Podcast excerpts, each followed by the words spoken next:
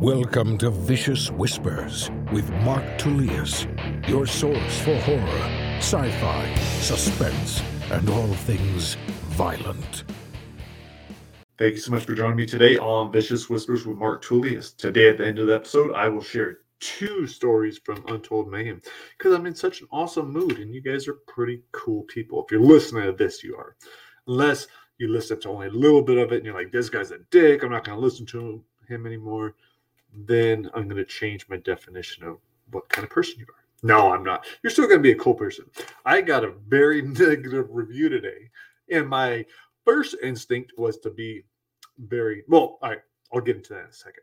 Let's go to these short stories. So I think you have about 30 minutes of short stories today. One is going to be the Hole. I decided to do that one because that goes back to probably some of my first worries of I wrote that when I was boxing when I lived in Vegas.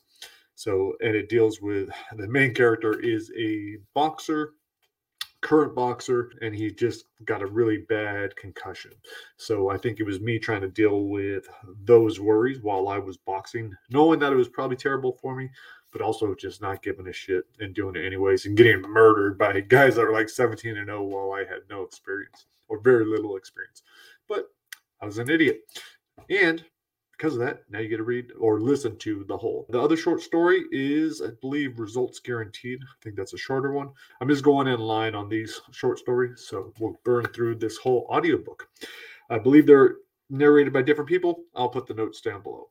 Anyhow, going back to the negative start to the morning. So I've been flying high. Yesterday, especially, was a really cool day. We'll get into that. I had an hour long Zoom call with someone from the Small Business Development Center also and i was connected to them through the us commercial service. So i'm doing a lot of stuff for my business which is great. Having support is awesome. Accepting it and saying yeah i could use your help that's a really cool feeling too. The last couple days i haven't been getting much creative stuff done but the amount of business stuff i did was really good. Like and it's something i never want to do. I realized over the last quarter so for the three months prior to this I there were several times where I let ads go, where I just didn't schedule a book. I was supposed to have it either free or discounted on Kindle, and then I never did it, or I might have done it, but then I didn't do any ads. And so there's a lot of that kind of stuff going on just because so busy, so overwhelmed, plus and a depression and everything else. So it's like I need to set all that shit up ahead of time. Took me a while, took me a couple days, but I set up the next 20 books, all their different sale dates, when I'm running ads for the audiobook, running promos for these different ebooks, whether they're free or discounted and all that kind of stuff. So all that is done. Now I just cruise. The other awesome thing that's been going on in the background is I have my email, my welcome series has now been fine tuned instead of five emails you now get 10 if you make it through all 10 then we're probably pretty cool. Then i'm probably then we would probably like each other. But i also get a lot of people would not like me. And i also probably don't like a lot of people. So it's all good man. We all have our our things we like don't like people we get along with people we wouldn't go along with. But let me just start by reading the review which i've already shared on twitter first thing in the morning. And on Facebook. And I left the person's name out. They don't need to see it. it's not important. And whatever, it's legitimate. But here is the review. All right, one star review. So that alone for an author sucks because there's 22 other reviews, great rating, a one star drops it significantly, but that was probably her intention. So the title is Worried About His Brain But Doesn't Stop Using Drugs. Hmm. All right. When I expressed interest in this book, as I have a relative with a brain injury, a friend who owns a bookstore and sells this author's books asked me to read it. I found the author honestly hard to like because even though he seems to worry about his brain function, seemingly from his contact sports playing, he continued to do drugs. He does a lot of research on TBI and CTE and signs to look for. He goes through extensive and expensive testing and healing techniques, which he shares helps help him. He also outlines what people who cannot afford to do to help their brains. But honestly, I couldn't get over how many doctors told him his cannabis use is affecting his brain function and he doesn't quit. I couldn't take the author seriously. Well, so no harsh feelings, right? Whatever, that's her opinion and it's legitimate. She has I will say she didn't closely read the book. She didn't read the book very well. She thinks that my doctor would tell me not to use cannabis. None of them told me not to use cannabis. They suggested that I take small breaks from it, which I do sometimes. Now, I've taken long breaks, but all of them had told me what the benefits were. And there was, I do mention the negative, the Amen study that says, yeah, it's going to affect brain health negatively and lowering blood flow. Maybe it ages the brain in three years faster than other things. Alcohol may be about a year and a half. So that's one of the only studies out there really showing any connection, any damage. I say all the positives that it gives me, and then I list the negatives, and then I make a decision. But because I made a decision to use a drug, she gives it a one star review. So doesn't feel fair. Even my all right, so my nine-year-old son, he's very smart, but he said, he's like, he's like, well, that doesn't seem fair at all. Like, what if you're using a pharmaceutical drug that has terrible side effects? That I was like, yeah. I said, if I had written that same chapter, chapter 10, or whatever it is, if I had said, I'm now using Zoloft, I'm now using whatever, I'm using these doctor approved drugs, they have all these fucking terrible side effects, but I'm going to keep using them I don't think she would put that same one star review in saying that I was using drugs, although they're drugs. So, whatever, man. Definitely was upsetting, but I shared it. I got a lot of good responses from it. That review is actually going to help me because people that are reading it with an open mind and be like, oh, wow, she lists all these positive things in it. Why should give him a one star review? Oh, he because he uses weed. Oh, he uses cannabis. So, so thank you, unnamed reviewer anyhow, yeah, I'm, I'm pretty sad she's not going to like me anymore, or didn't ever like me, but that's okay. I have a thick skin. That's what being an author or any kind of public figure will do to you. You have to have a thick skin because, yeah, you're not going to get along with everyone. And I'm 100% fine with that. So, moving on. So, I talked a little bit about business, how great it's going, how positive I feel. A big part of that positivity is going back to Germany. Last time I didn't really take advantage of it. It was also the first year back from the pandemic, so it was weren't as many people. I didn't set up meetings ahead of time to meet with publishers and all of that. This time I am doing it right. I'm excited. I'm able to go in there feeling really good. I mean, like, look, I have all this content. I believe it is good quality content. I think you guys will like it here it is. So that's a pretty cool position to be in. And only knowing that it's getting stronger with the release of Wild West, which is going to be coming out on March 28th. So that'll be the Kindle version. I should have that up for pre order on Monday, I hope. Monday or Tuesday. The paperback is probably going to be a little bit later. Sorry, just dealing with a lot of shit. So we'll get that out there. The following month, we should be releasing Death Fest. Luke finished with all the songs. He did an incredible job. Luke, thank you so much. That's my buddy McCore's son, McCore and Emily. Yeah, he did an incredible job doing these lyrics. So the book is just about done. Just got to finalize some stuff with the editor, and then we put that out. Also, make the fake CD booklet. That's gonna be pretty badass. Yeah, so very excited about that. And then on top of that, fuck, we got Ghostland coming out. Ghostland will be out before I hit Germany, and that book is gonna be sick. I just got back on Monday. I think Duncan sent me deaths one through eleven on Monday, roughly that usually I feel like I'm the person that's able to up the other person's death scene. Sometimes my other authors don't care to write the death scenes or they'll write a little bit or whatever, and then I'll go in and I'll just make it even more gross or whatever else. So it was cool being on the other end of that with Duncan coming in, putting it in his character's voices and just making it super brutal. He may have even killed a baby. Fucking Duncan. But well done. I'm excited about it. I can't wait to see what we do with the rest of them. There are a couple scenes that not sure of yet, but man, these are yeah, this is going to be awesome. This is going to be an awesome book, just as the other ones are. Know, whatever I'm working on currently is what I'm super excited about. And I make that mistake all the time where it's like, yeah, I already lost interest in the Wild West. It hasn't even come out yet. That's not good for a publisher. So I, I need to work on that. And the same thing with Death Fest, even though it's gonna be fucking bitching and it's i'm i was so pumped about it while i was writing it like right now it's like oh well just this other thing over there and yeah it's gonna come out and i'll be excited when it does but i'm working on this and then i'm gonna work on that and i'm gonna work on that and you know that is a it's a cool thing to do as long as i have everything in motion to where you know i'm promoting things correctly i'm doing all the business side of it as well i'm not just simply just chucking content out there. I don't want to do that anymore. That's what I had been doing for a very long time with no real business plan, no real strategy. But that's all changing. And the nice thing is, it, it, it's no big deal. Like I've just been building up this backlist. So it's not like these books are no longer good because they're two years old or five years old or even 10 years old.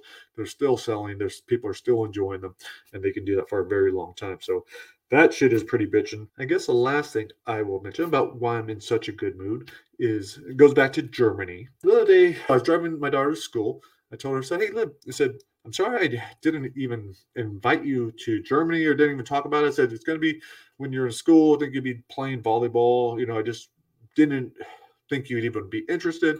But I want you to know that I always want you, you know, to to go on trips with me or you know or vacations or whatever they might be i said you're always invited i, I was like i talk a lot about it with your brother because he's been learning german with me and he's talked about wanting to go to germany so i brought it up to him so i want to let you know that of course you're always invited and then she said she would really like to go and then i was kind of surprised but we've been talking about it and she said yeah that she would want to go and which is that alone is super cool. That that made me happy. My wife found out, and she's like, "Oh, awesome! You know, we'll we'll all go because Jake wants to go too, and I want to go." And so I went back and I told Liv, I said, "Hey, Liv," I said, "Look, we all want to go." She's like, "No, I just I just want to go with you." And so she just wanted a, a father daughter trip to Germany, which is pretty cool. The fact that she even wants to do that that made my day. Of course, I feel bad for my wife and son that she doesn't want to go with them too, but I get it. She just wants to do something special. It should be cool. You know, part of me is like, well, you're going to be probably bored because these are long days and what do you want to do? But then she was asking about the meetings and she's like, well, who will be in your booth when you do the meetings? And, and could I come along? I was like, yeah. And she's like, they won't mind if a kid she's going to be 15 but she looks way older and she's very mature and just what a blast she's going to have looking at all these other books. She reads all the time. She loves reading. She's going to write probably. I don't know what she'll do for a career. We're supposed to be writing a book together. Hopefully, we'll do that. But I know she's going to probably be some kind of artist or performer, musician, something like that. But that'll be really cool. That's making me really look forward to going back to Germany. So, being able to go with her again, not official, haven't bought the tickets yet, but she's saying she really would like to. All right, guys, I'm going to go on that little bit of positive news, trying to stay positive, trying not to get mad about reviews, any of that kind of stuff. Just being chill, all thanks to cannabis. No, I did actually. You know what? I did use a. I had cannabis this morning for my yoga workout and lifting weights. It's kind of funny too because my friend he just finished doing a, a really good set of bench. We were bench pressing today after the yoga, and he got like a personal record. I was like, dude, that's only one star. You use cannabis, man. I was like, it doesn't fucking count. You only get one star for that for that lift. So just having fun with it. Then I came home and I smoked some more cannabis, and that's not typical. Lately, I haven't been using very much, especially during the week. On the weekends, I tend to use more. I not necessarily because I need it or anything, but just like it. And again, my body. I will do what I like with it. That's how I think everyone should live their life, not based off of whatever someone says is wrong or right for you. Like, make your own decisions. We're all adults here. So, if you're an adult, I'm talking to adults. If you're a little kid that's watching this, listen to your parents. All right, guys, I'm out of here. So, not only one story, but two. These are both off of Untold Mayhem. Hopefully, you guys enjoy this. This is Results Guaranteed believe that's what it's called. Been a long time since I looked, and I don't feel like getting the book from up there. And the Hole. Yeah, I remembered it. All right, guys, I'm out of here. Have an incredible week, and I will talk to you later. Peace.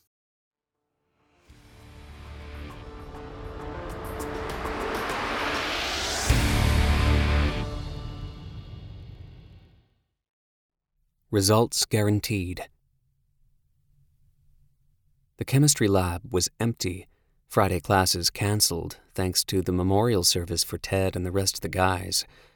Peter locked the door, set the half empty energy drink on his desk, and powered up his outdated computer, which was nothing like the new models they had in the athletic department. Peter kept his desk spotless, everything in its place, all the angles nice and even. The only thing off this morning was the yellow sticky note resting on his mouse pad. Taped to the middle of the paper was a small sewing pin with the professor's chicken scratch circled around it. The pin is mightier than the sword. The professor left weekly challenges for Peter and Suki as a fun way to get his research assistants thinking outside the box. But with two dozen dead students about to be buried, trying to figure out a word puzzle was a hundred rungs down Peter's ladder. Still, Peter's mind couldn't help playing with the words, rearranging them, wondering what the circle meant. He set his brown leather messenger bag on top of the note, out of sight, out of mind. With no need to check emails, Peter inserted his flash drive and opened the Hex 80 file. He knew the protocol by heart, but scanning the document lifted his spirits. What had started as a disappointing insecticide now had incredible potential, largely because of the unconventional thinking the professor encouraged. Any scientist would say the results were amazing, but Peter understood they had to be duplicated before he could shop for a buyer. The front section of his upper desk drawer was lined with blue, black, and red pens, with two silver sharpies at the edge. At the back was the box of chemical resistant rubber gloves, size small because Peter hadn't grown much since junior high. Peter slipped on his lab coat, goggles, then the gloves, took a dozen flyers and a nylon rope from his bag. After one last look at the screen, he downed the rest of the blast off and tossed it in the trash can. Here we go. The safety shower took up the far corner of the lab. Peter pulled up a metal stand outside the shower and set the papers on it, strung the rope back and forth across the top of the shower several times. All the supplies were under the counter against the side wall. He filled a tray with 2,000 milliliters of solvent and added the exact amount of each chemical. No need to alter a winning combination. Careful not to spill, Peter brought the tray to the stand with the flyers on it, twelve two inch long slits cut into the bottom of each piece. He took the first flyer and lowered it in the solution, held it under for a 10 count before pinning it to the makeshift clothesline, repeating the process 11 more times. Peter peeled off his gloves and tossed them into the chemical waste container, dried his fingers on a paper towel. Usually his hands didn't sweat so much, but he chalked it up to nervousness. So much was riding on this product. The flyers needed 15 minutes for the last traces of solvent to evaporate. Peter took off his coat and goggles, returned to his computer, and searched for the latest on the deaths. The police still had no clue how a quarter of the university's football team, as well as three other students, mysteriously died during the 18 hour period between Tuesday night and Wednesday afternoon. There were no signs of foul play, but the police were investigating the possibility of poisoning, maybe a certain type of nutritional supplement. When it was pointed out that three non players also died, police responded that all three were well built, athletic young men who perhaps used the same unknown product. They wouldn't know for sure until the toxicology reports were back on Monday. Peter closed the article, confident the tests would show absolutely nothing. No poisoned protein bars would be found in their intestines. They wouldn't find the slightest traces of any foreign chemicals. Everything would appear normal. What did come as a surprise to Peter was that the police had failed to come up with any clues. He hadn't expected the campus police to make the connection, but the state investigators should have by now. Thorough searches should have revealed each stiff had a small slip of ripped paper with a telephone number on it, the kind of slip that people tore off the bottom of flyers, slips that promised things too good to be true, like gaining 10 pounds of muscle in two weeks. Peter wiped his forehead, jumped in his seat when the door clicked and pushed open. Professor Garville, what are you doing here? Gray haired Garville looked so different in jeans and a t shirt. He closed the door and said, I got an alert that someone was in the lab. I thought you and Suki would be at the service. Peter hadn't realized the lab was monitored, but wasn't concerned. Thought I'd get in some extra work. Garvell checked his watch. You are attending it, aren't you? You can make it if you hurry. Peter prayed Garvell didn't look to his left. Hoping the professor would leave if Peter got emotional, he shook his head. Trying to sound sad, he said, I just can't. I've always struggled with death.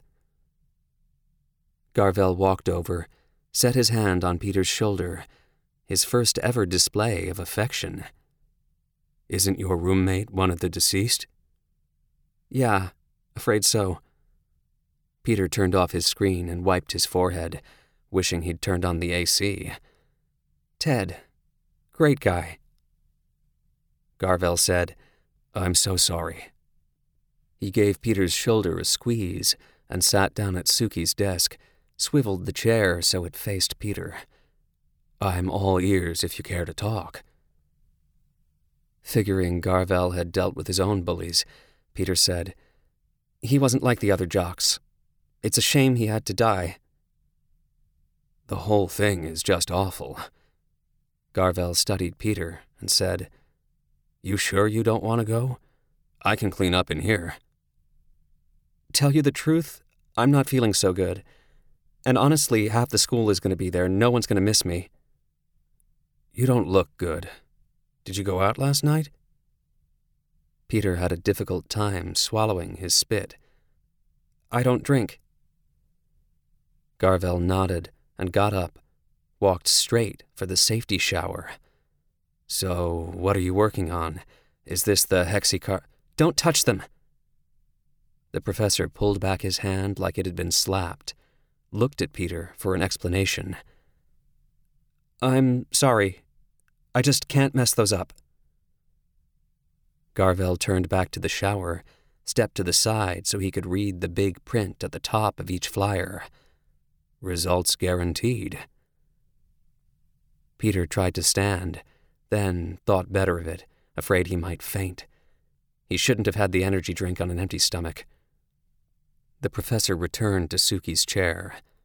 Hope those flyers aren't for something you're selling. Peter wanted to say no, but found it difficult to speak and simply shook his head. That's good. A claim like that would be sure to bring lawsuits, not to mention the FDA pounding down your door. A shiver ripped through Peter. He tried to cover it by hugging himself and asking, You cold? Garvell shook his head. Staring in Peter's saucer sized eyes, he said, No, not like you. I should go. By all means, Garvell said, motioning toward the door. What should I do with your flyers? Peter swallowed a mouthful of spit, his throat making him wince. I'll get them. Twelve's a lot. You really need that many? For a friend. Peter pulled the flash drive and put it in his bag, his fingers and forearms slick with sweat. The info's still on there, Garvell said, pointing at the computer. I'm guessing you forgot all sessions are recorded. Remember, your work is owned by the university. Fuck. That was one calculation Peter had screwed up. He rubbed his eyes, but when he opened them, the professor was back at the shower. Garvell moved his finger as he counted. Twelve slips at the bottom of each flyer. 144. Garvell nodded and almost to himself said, Makes sense you'd want a square. Peter closed and opened his eyes again, disappointed it didn't fix his vision. Everything was blurry, the outer edges too bright. It's a friend's. Garvell mumbled as he read the page. He smiled when he finished. Well done, Peter. At least this time you didn't have to lie. I feel really sick, Peter said, laying his head on the desk. Lose unwanted weight fast. Results guaranteed. Garvell sat down on the corner of Peter's desk. Sounding like he really wanted to know, he said, I get why you hated the jocks, but what have you got against fat people?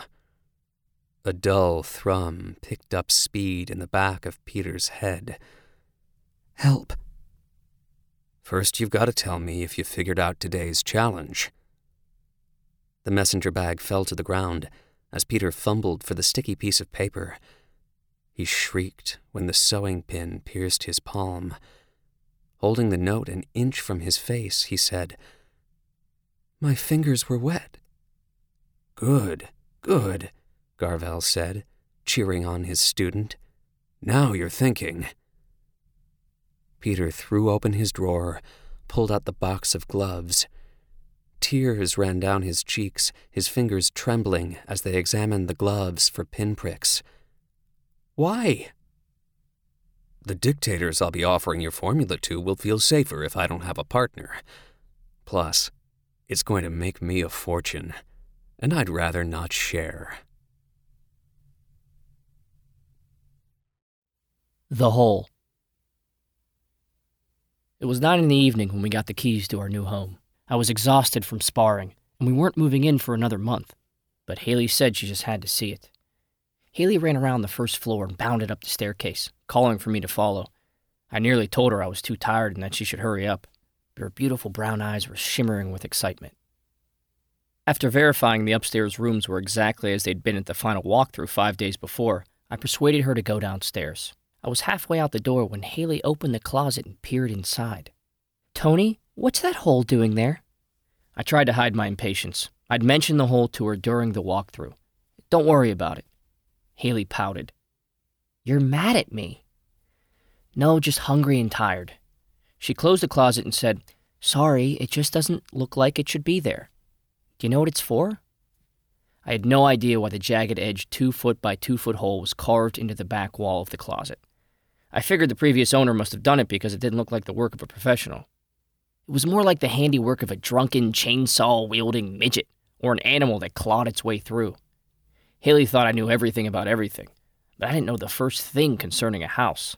Electrical, mechanical, all that stuff was foreign to me. I knew how to knock people out and how to break things, not fix them. Knowing that I shouldn't, I matter of factly told her, The agent said that's how the bloodthirsty beast that lives under the house gets out. Haley slapped my shoulder.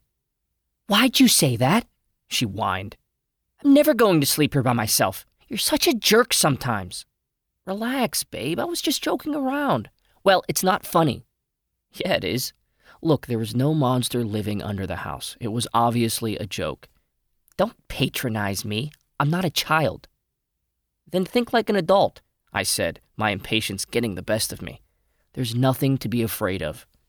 I know, but you shouldn't have said that. Last time you scared me, I almost wet myself. I laughed, but stopped when she teared up. I hugged her and said, I really am sorry, babe. I'll cover up the hole and you'll never have to worry about it again. Haley settled down. I don't like being by myself, especially in a big house like this. Plus, you're always out of town for your fights. She wiped a bead of perspiration off my forehead. Why are you sweating so much? It's too damn hot in here. I set the AC for 68 degrees, but haven't felt anything coming out of the vents. Remind me to call about it if it's not working tomorrow. And yet another expense. Nah, the home warranty will cover it. You ready to go? I'll turn off the lights. I said, moving toward the kitchen before she objected. I was turning off the kitchen lights when the front door opened and closed. A noise came from the other room.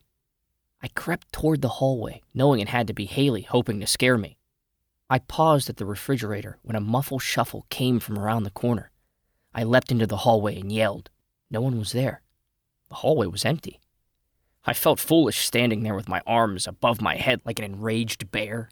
I was extra sensitive to the verbal slip ups, tongue twisters, and slurred speech I'd been experiencing, and didn't want to even consider I might have imagined it.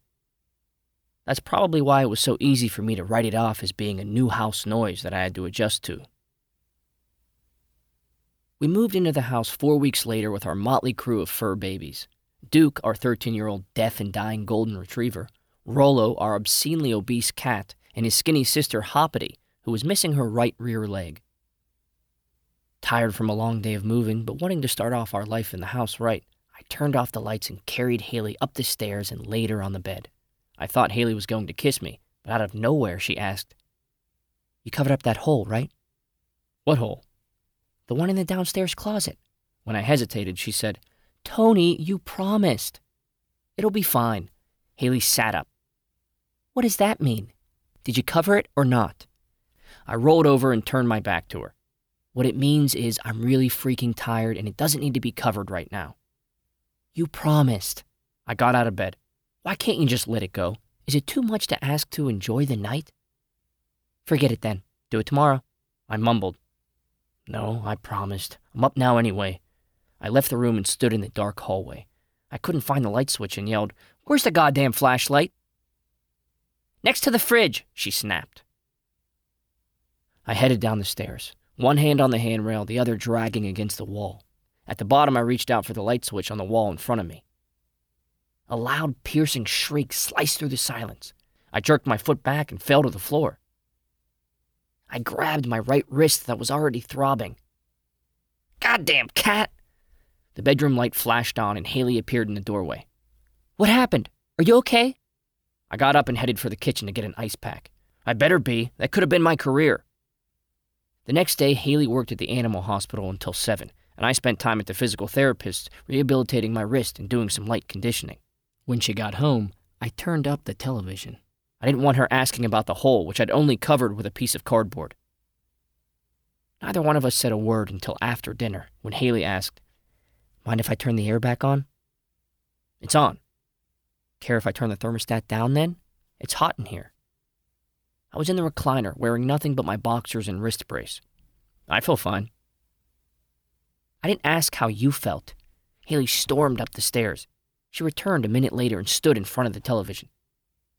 Having it set at 85 isn't exactly what I would describe as having the air on.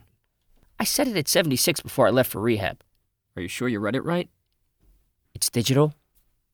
I guess I didn't set it for 76. I said, hoping she would believe my lie. I was positive I had. Saturdays were usually spent sparring, but since I couldn't train, I told Haley I was hers for the day. We did lunch at Haley's favorite restaurant, took in a chick flick, got her a new purse, and finished it with dinner at In N Out. When we got home, it was time to feed the kids. The second the can opener started to buzz, Hoppity came sliding in, rubbing against Haley's calves, meowing for her to hurry. Rollo, however, was nowhere to be seen.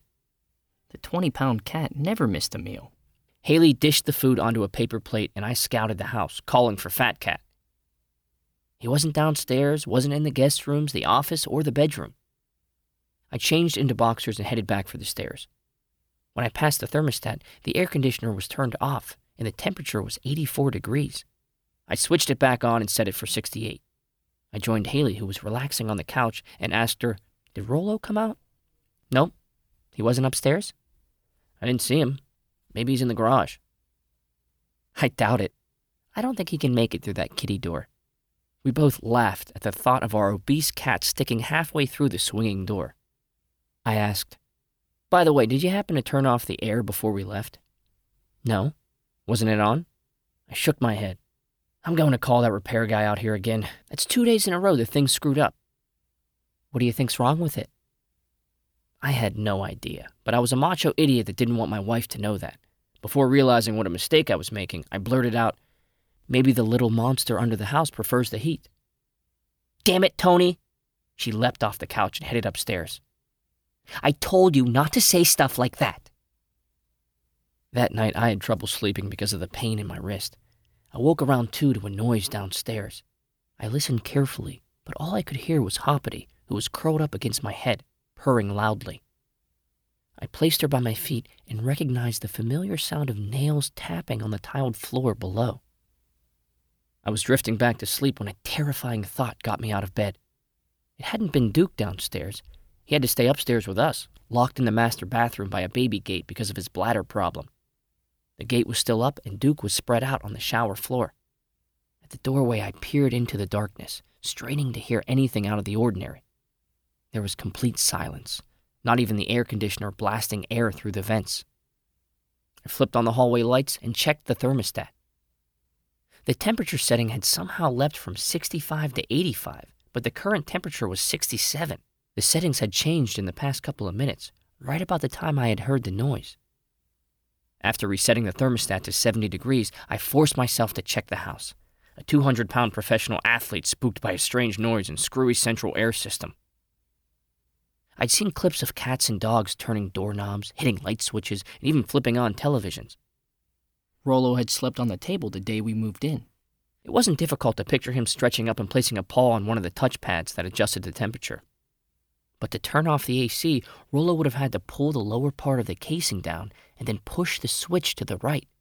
Not even the most talented cat in the world could pull that off. I understood that the switch had to be manipulated by someone or something. I picked up the table beneath it and set it in the office before going back to bed. When I woke the next morning, Haley was already at church. I ate my breakfast downstairs and noticed the house was uncomfortably warm. I set my half eaten bowl of oatmeal on top of the refrigerator so the cats wouldn't get into it and headed upstairs. The air conditioner was off and the current temperature was 84 degrees. The table, back underneath. Haley must have not cared for my redecorating. I set the air for 70 and went down to finish breakfast. With nothing else to do, I went into the garage and gathered a few small pieces of plywood, a hammer, and some nails. I hated my hesitation standing outside the closet. I stepped inside the closet and found myself standing on the piece of cardboard I had covered the hole with. The suction from the door opening must have pulled the cardboard from the wall. There was still no sign of Rollo. So I got a can of cat food, peeled back the lid, and called for him. Confident he wasn't in the walls of the house, I banged the nails into the plywood. Twenty minutes later, Haley came home, the scowl on her face telling me that the sermon was not about forgiveness. From my spot on the couch, I asked, How was church? She set her purse on the dining room table and didn't say a word. Look, I'm really sorry about last night. Can't we just forget about that? No, we can't just forget about it. Don't you see? I can't forget about it. Why do you think I tell you not to joke about these sorts of things? It's because I can't get the thoughts out of my head once they're in there. Do you know what I dreamt about last night? I'll give you one guess. I'm sorry. All I could think about was this tiny little demon that lives under the house and comes out at night when we sleep. I know it's silly and irrational, but I could barely sleep, and now I feel lousy. I didn't mean for that to happen. This is our first home, and we're supposed to be enjoying it. And you shouldn't feel stupid for thinking about my joke. I freaked myself out, too. She shook her head. You scared yourself? Sort of. A little, I guess. Don't tell my friends, I said with a smile. I even nailed the hole up while you were gone. That's nice to know, but you were supposed to have done that a couple of days ago. By the way, did you happen to move that table under the thermostat this morning? Haley gave me a strange look. From where? You didn't touch it? Haley walked into the kitchen. No, why? Is something wrong with it? She shouted. Maybe our little friend under the house moved it. I didn't detect any malice in her voice, but I wish I could have seen her face. At first, I thought she was trying to make peace and show me she could take a joke. But then everything started to make sense. Haley had been paying me back since the day we moved in, playing a sick practical joke on me. She was changing the thermostat settings to get me worked up, and now moving the table to really get me going. I felt like a fool for covering up the hole and admitting I was freaked out. I waited for her to come back and laugh at me, but she didn't. Maybe she was planning on taking it further and making me look even more stupid. I didn't care because I would be ready for it. That night, I slept incredibly well. Except for the dream with clicking on the floor downstairs, it was the best sleep I had had all week. After Haley left for work in the morning, I checked the closet. At first glance, everything looked normal, except the plywood looked loose. The top corners of the board pulled right out from the wall like someone had removed it and then carefully put it back in. I pushed the board back against the wall, thinking either I had seriously underestimated Haley's practical joking skills or I was going completely insane. That night in my sparring session, I took a tremendous left hook to my temple that put me on the canvas. My third concussion in a month. Even after resting at the gym for an hour, the intense pounding in my head made it hard for me to think, and I had a difficult time driving home. Haley saw I was in serious pain and helped me up the stairs and into bed, where I quickly fell asleep. A loud thud woke me from my sleep at three. I asked Haley if she'd heard something, but she didn't answer. I reached out for her, but she wasn't there. I sat up, ignoring my pounding head, and looked around the room. Duke lay in the shower, and Hoppity was curled between my legs, but Haley was nowhere to be seen. I rolled over to Haley's side and pulled out the 12 inch designer knife from under the mattress. Something scampered down the stairs. I rushed into the hallway, hurried down the stairs in time to see something at the bottom turn the corner toward the kitchen. It was too dark to make out, but it looked too big to be Rollo. My head thudded like it was ready to crack, but I didn't let it slow me down. A door slammed shut. A second later, I flipped on the downstairs hallway light and ripped open the closet door. The closet was empty, the loose plywood lying on the floor. Maybe Haley had placed it like that on purpose, but even if she had, what did I see running down the stairs? I heard it too. It couldn't be a hallucination brought on by my head trauma. It was real. My head hurt so bad I could barely stand. I backed out of there and sat in the hallway, propped against the door. I set the knife down and called Haley's name. No response. The entire house silent. I wanted to get up and look for her, but I couldn't move. Part of me was too afraid to leave the door unguarded, and the other part thought Haley could be hiding nearby, waiting to jump out and laugh at my cowardice. The rumble of the garage door got me to my feet, amplifying the pressure in my head. I staggered into the garage and wiped the tears from my eyes. Haley stepped out of her Nissan. She was in her work scrubs, which didn't make sense considering the time. I asked, Where were you? I was worried sick. Dr. Lawson called at 1 for an emergency C section. You didn't hear the phone, and I didn't want to wake you, so I left a note on your nightstand. We headed inside, where I wiggled in front of Haley to block her view of the knife on the ground. Haley headed upstairs, pausing at the top. She continued towards the bedroom and said, I hope you plan on cleaning that up in the morning. I trudged upstairs and saw that the potted plant that normally sat on the table beneath the thermostat lay shattered on the ground, dirt scattered all over the carpet. The thud that woke me. I scooped up as much dirt as possible, then got into bed with Haley and listened to her play by play of the Doberman's surgery. I finally broke away by saying I was thirsty and wanted to get a glass of water. Being thirsty was a lie, but I needed to retrieve the knife. It was proof of how scared I was when she was gone. She'd love that one. When I got downstairs, the knife wasn't in front of the closet. It hadn't been kicked into the kitchen. It was nowhere to be seen, and Haley hadn't left my sight since she came home. Combined with the headache, it was all too much to handle. I went upstairs and made sure Duke and Hoppity were both in the bedroom. As quietly as I could, I locked the door and climbed into bed. When I woke at 10 o'clock, my headache wasn't as severe, but it still hurt. I rolled over to ask Haley for some aspirin, but she wasn't in the bed or the room. There was something on her nightstand, though the knife. Haley must have found it. I went downstairs to ask her and found a note stating she was at work. I called her work and got only coldness when she asked, What do you want? I was just calling to see what time you were coming home. I was surprised you had to go in so early. Look, Tony, I'm really busy and can't talk right now. I'll be home by five.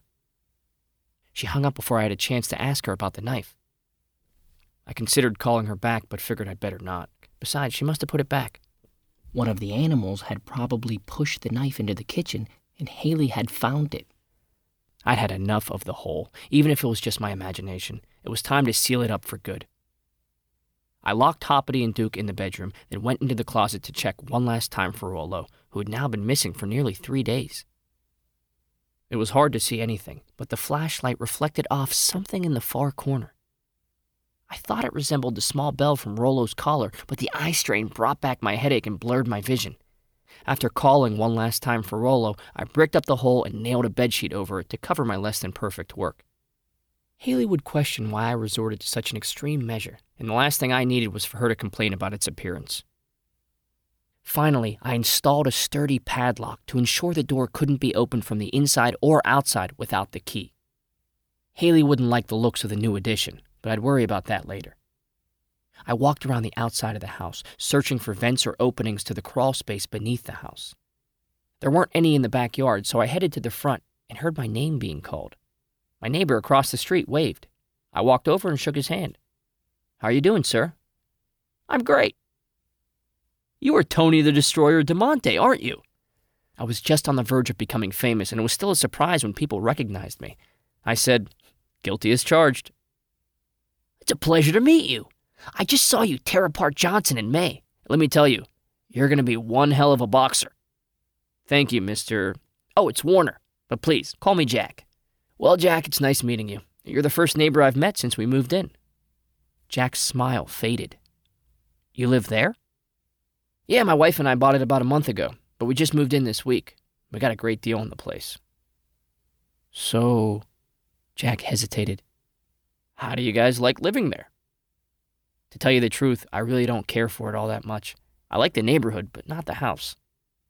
Jack seemed uneasy. He said, It's getting pretty hot out here. Why don't you come on in and have something cold to drink? We can talk more. I followed him into his house. When I walked out an hour later, I was quite shaken up.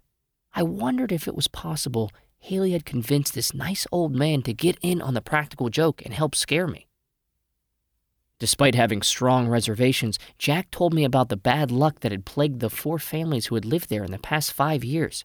I listened to the stories of runaway pets, abducted children, and spouses that picked up and left without notice. In such a hurry, they left all their belongings behind.